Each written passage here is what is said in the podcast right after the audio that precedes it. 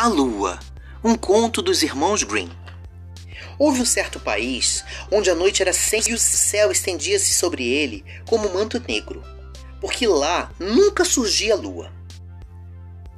Nem uma única estrela brilhava naquelas trevas. Quando da criação, tinha bastado a luz noturna para aquele lugar. Quatro rapazes deixaram esse país para correr o mundo e foram ter um reino no qual, durante a noite, depois que o sol desaparecia atrás das montanhas, havia dependurada num carvalho uma enorme bola luminosa, que espalhava luz sobre toda a parte, mesmo que não brilhasse tanto como no sol. Contudo, podia-se ver muito bem e discernir as coisas naquela escuridão. Os visitantes detiveram-se e perguntaram a um camponesinho que ia passando na sua, correia, na sua carroça que luz era aquela? É a lua, respondeu o camponesinho. O nosso alcaide comprou-a por três moedas e de pendurou ali naquele carvalho. Ele tem de limpar diariamente e deixar-lhe com azeite para que a chama permaneça intensa. Por isso, todos nós que moramos por aqui lhe damos uma moeda por semana. Quando o camponesinho se despediu e continuou o caminho dele, disse um dos quatro rapazes: Essa lâmpada bem que nos seria útil. Em nossa terra temos um carvalho grande como esse, onde nós poderíamos dependurá-la. Que alegria seria poder sair à noite sem precisar andar apalpando tudo no escuro. Quereis saber uma coisa? disse o segundo. Tratemos de arranjar um carro e os respectivos cavalos que eles puxem e levemos essa lua conosco. Aqui eles podem comprar muito bem outra. Eu sou perito em trepar em árvores, disse o terceiro. Posso ir lá, buscá-la e trazer para baixo. O quarto rapaz conseguiu arranjar um carro com os cavalos. Então, o terceiro subiu na árvore, passou uma corda ao redor da lua e a trouxe para baixo. Depois colocaram a bola luminosa dentro do carro, tampando-lhe muito bem para que um todo pudesse esconder o seu brilho, a fim de que ninguém pudesse descobrir aquele furto. Fizeram a viagem com a maior felicidade e, quando chegaram à sua cidade, dependuraram a lua num alto carvalho. Velhos e moços se rejubilaram quando a nova lâmpada clareou os campos, espalhando luz até dentro das casas. Os anões saíam das cavernas e nas suas casaquinhas vermelhas vinham dançar.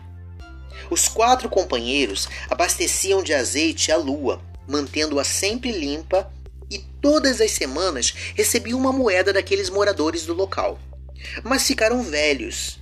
Um deles veio adoecer, e quando sentiu que o fim estava próximo, deu ordens para que enterrassem com ele uma quarta parte da lua pois era sua propriedade.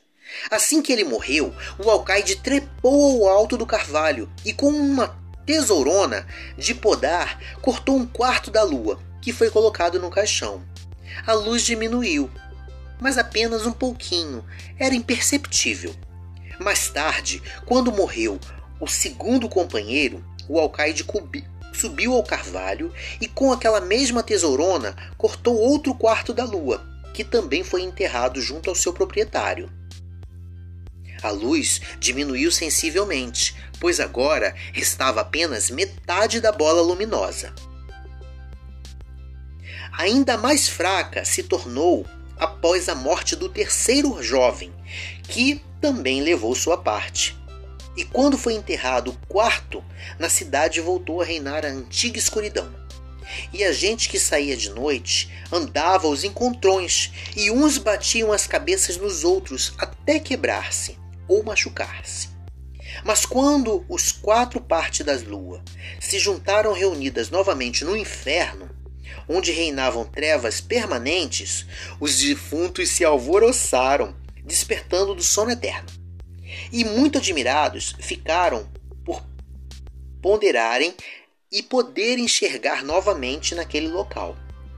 A eles bastava-lhe a luz da lua, porque seus olhos se tinham tal maneira enfraquecido que não suportariam o esplendor do sol.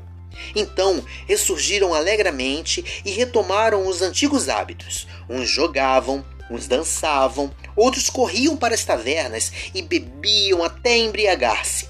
Depois brigavam e altercavam até sair uma pancadaria feia. O barulho aumentava cada vez mais, até que chegou a repercutir no céu. São Pedro, o porteiro do céu, ouvindo aquilo, julgou que todo o inferno havia se amotinado. Mais que depressa, convocou as falanges celestiais, dando-lhes ordem de exterminar o inimigo. Se caso se atrevessem a vir com seus partidários assaltar as moradas dos bem-aventurados. Vendo, porém, que ninguém aparecia, São Pedro montou a cavalo e, pela porta lateral do paraíso, desceu até o inferno.